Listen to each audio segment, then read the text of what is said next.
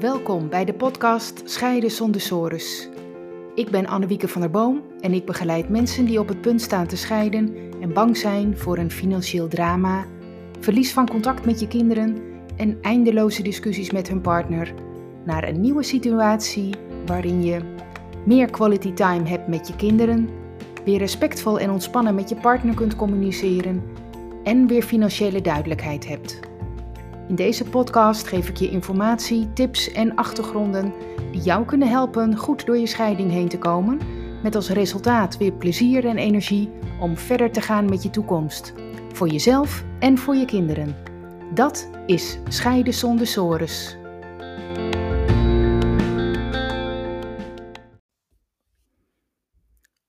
Hoe maak je een goede keuze voor begeleiding bij je scheiding? Deze vraag uh, krijg ik vaak. Ik vind het een hele goede vraag, want uh, het betekent dat je ervan bewust bent dat je het niet alleen kunt.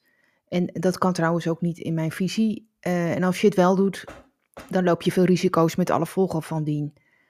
Maar ja, wie benader je voor die begeleiding en waar begin je? Het lijkt makkelijk. Je kunt toch gewoon samen afspraken maken en dan kan iemand die op papier zetten. En zo, zo hoor ik wel veel, dat hoor ik van veel mensen dat ze, dat ze zo eigenlijk beginnen.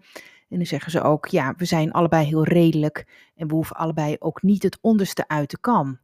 Nou, dat is natuurlijk een hele mooie instelling, maar uh, ja, zo makkelijk blijkt het toch niet te zijn in de praktijk. Want uh, ja, bij een scheiding lopen financiën en emoties nou eenmaal door elkaar heen. Dat maakt het ingewikkeld. als je bijvoorbeeld kijkt naar ja, het splitsen van een bankrekening.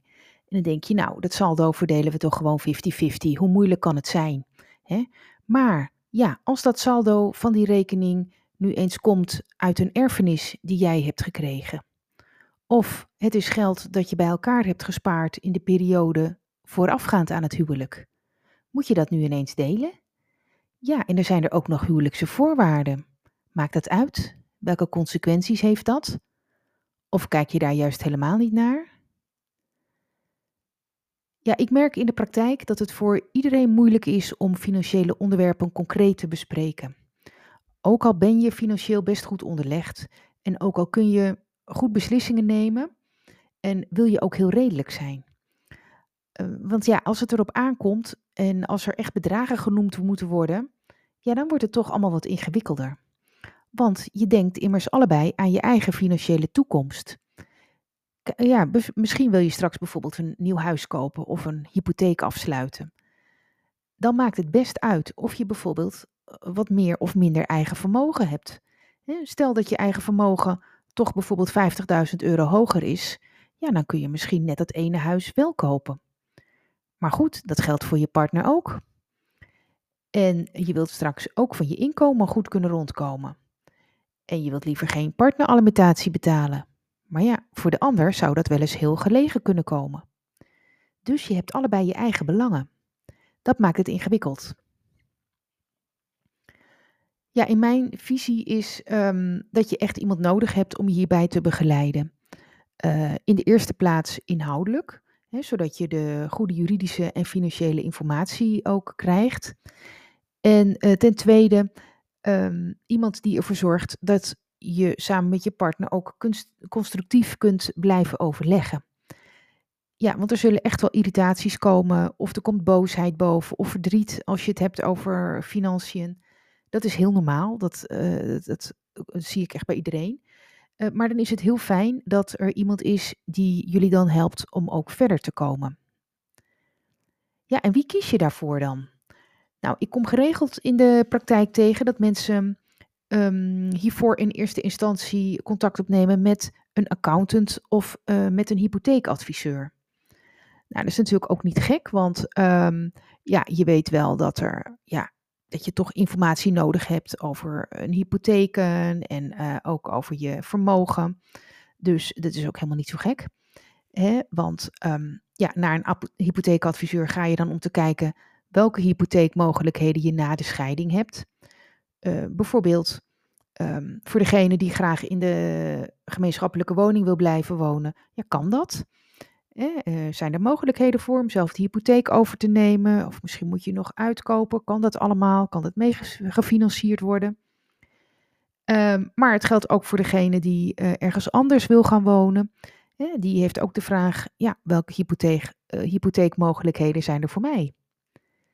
En ik zie ook wel dat mensen, bijvoorbeeld vaak als er een eigen onderneming is, de eerste stap zetten om naar een accountant te gaan. En dan met de vraag om te kijken wat de waarde van de onderneming is, uh, ja, hoe het ook zit met ander vermogen. En om te vragen wat hiermee moet gebeuren bij de echtscheiding. Moet er geld naar de andere partner? Hoeveel? En wat betekent dat dan voor de onderneming? Het zijn natuurlijk ook hele goede vragen en ook uh, prima om daarmee te beginnen. En um, ja, deze mensen zijn ook professionals, maar wel op hun eigen terrein. ze zijn gewend om hun eigen klanten zo goed mogelijk te helpen. En ze kunnen dat natuurlijk ook prima. Ze kunnen prima berekeningen maken, een overzicht van de waarde van het vermogen en daarover ook adviseren. Um, maar om echt te bemiddelen, dat is uh, wat anders, want ze zijn er niet om de belangen van de ander te behartigen. dus bijvoorbeeld van de partner die de onderneming niet heeft, of van de partner die geen nieuwe hypotheek nodig heeft. Um, dus als ze dan toch uh, aan de gang gaan om bijvoorbeeld een voorstel te maken voor een verdeling, ja, dan um, kijkt die adviseur al snel door de bril van zijn eigen klant. Uh, dat is ook logisch, maar ja, het is wel uh, een gekleurde bril en um, houdt geen rekening met de belangen van de ander. Um, ze staan er ook gewoon niet bij stil dat ook goed gekeken moet worden welke rechten de ander, dus de niet-ondernemer, heeft. Um, ja, en daarbij komt ook het belang van de accountant uh, dat hij zijn eigen klant graag wil behouden, ook na de scheiding. Dus hij wil liever ook voor zijn eigen klant uh, geen vervelende uitspraken doen. Hè, of um, bijvoorbeeld zeggen dat hij best veel geld moet betalen aan de ander. Want ja, dat is niet sympathiek. Uh, je wilt het allemaal een beetje vriendelijk houden. Terwijl er eigenlijk wel harde noten gekraakt moeten worden. Um, ja, en ik merk ook dat um, bij uh, deze mensen vaak en niet, het geldt natuurlijk echt niet voor iedereen, maar wel vaak, dat um, de juridische kennis over bepaalde scheidingsonderdelen er niet is of um, niet volledig is. Bijvoorbeeld over partneralimentatie of over huwelijkse voorwaarden. Dus ze zijn wel professional op hun eigen vakgebied, maar weten niet wat belangrijk is bij begeleiding van twee mensen die uit elkaar gaan. En dan komt het geregeld voor dat er een voorstel wordt gemaakt uh, dat toch voordeliger uitpakt voor de klant van de accountant en dat de ander erbij inschiet. En als zo'n voorstel dan voor akkoord wordt getekend, dan is het daarna niet meer te herstellen. Nou, dat is bij een, um, een officiële mediator anders. Want die heeft nog geen voorgeschiedenis met een van beiden en kijkt dus ook niet door de gekleurde bril. Uh, een mediator is ook opgeleid om onpartijdig te werken. Dus hij is er zowel voor de een als voor de ander. En voor een mediator is het ook niet erg als de mensen ruzie maken of als het moeizaam verloopt. Dat hoort erbij. En trouwens, daarna hoeft de mediator ook niet meer voor een van beiden verder te werken. Dus die heeft er ook geen belang bij um, um, om het op een bepaalde manier te. Um, dat het op een bepaalde manier verloopt. Ja, en dat is dus gewoon heel onafhankelijk. Uh, mijn visie is daarom dan ook dat het beter is dat je je door een officiële onafhankelijke mediator kunt laten begeleiden. En dan kunnen wel de accountant en de hypotheekadviseur een hele goede aanvullende rol daarin hebben, want ze kunnen berekeningen maken, vermogensopstellingen, waardebepalingen, uh, berekeningen voor een hypotheek. En je kunt ook met hun overleggen over de uitgangspunten daarvan, um, of betrekken in de mediation of nadere informatie vragen. En zo kan hun deskundigheid dus helpen om de mediation tot een goed einde te brengen. maar op die manier zijn de rollen van iedereen wel heel duidelijk. En uh, ja, dan uh, komt iedereen er straks ook met een meer tevreden gevoel uit.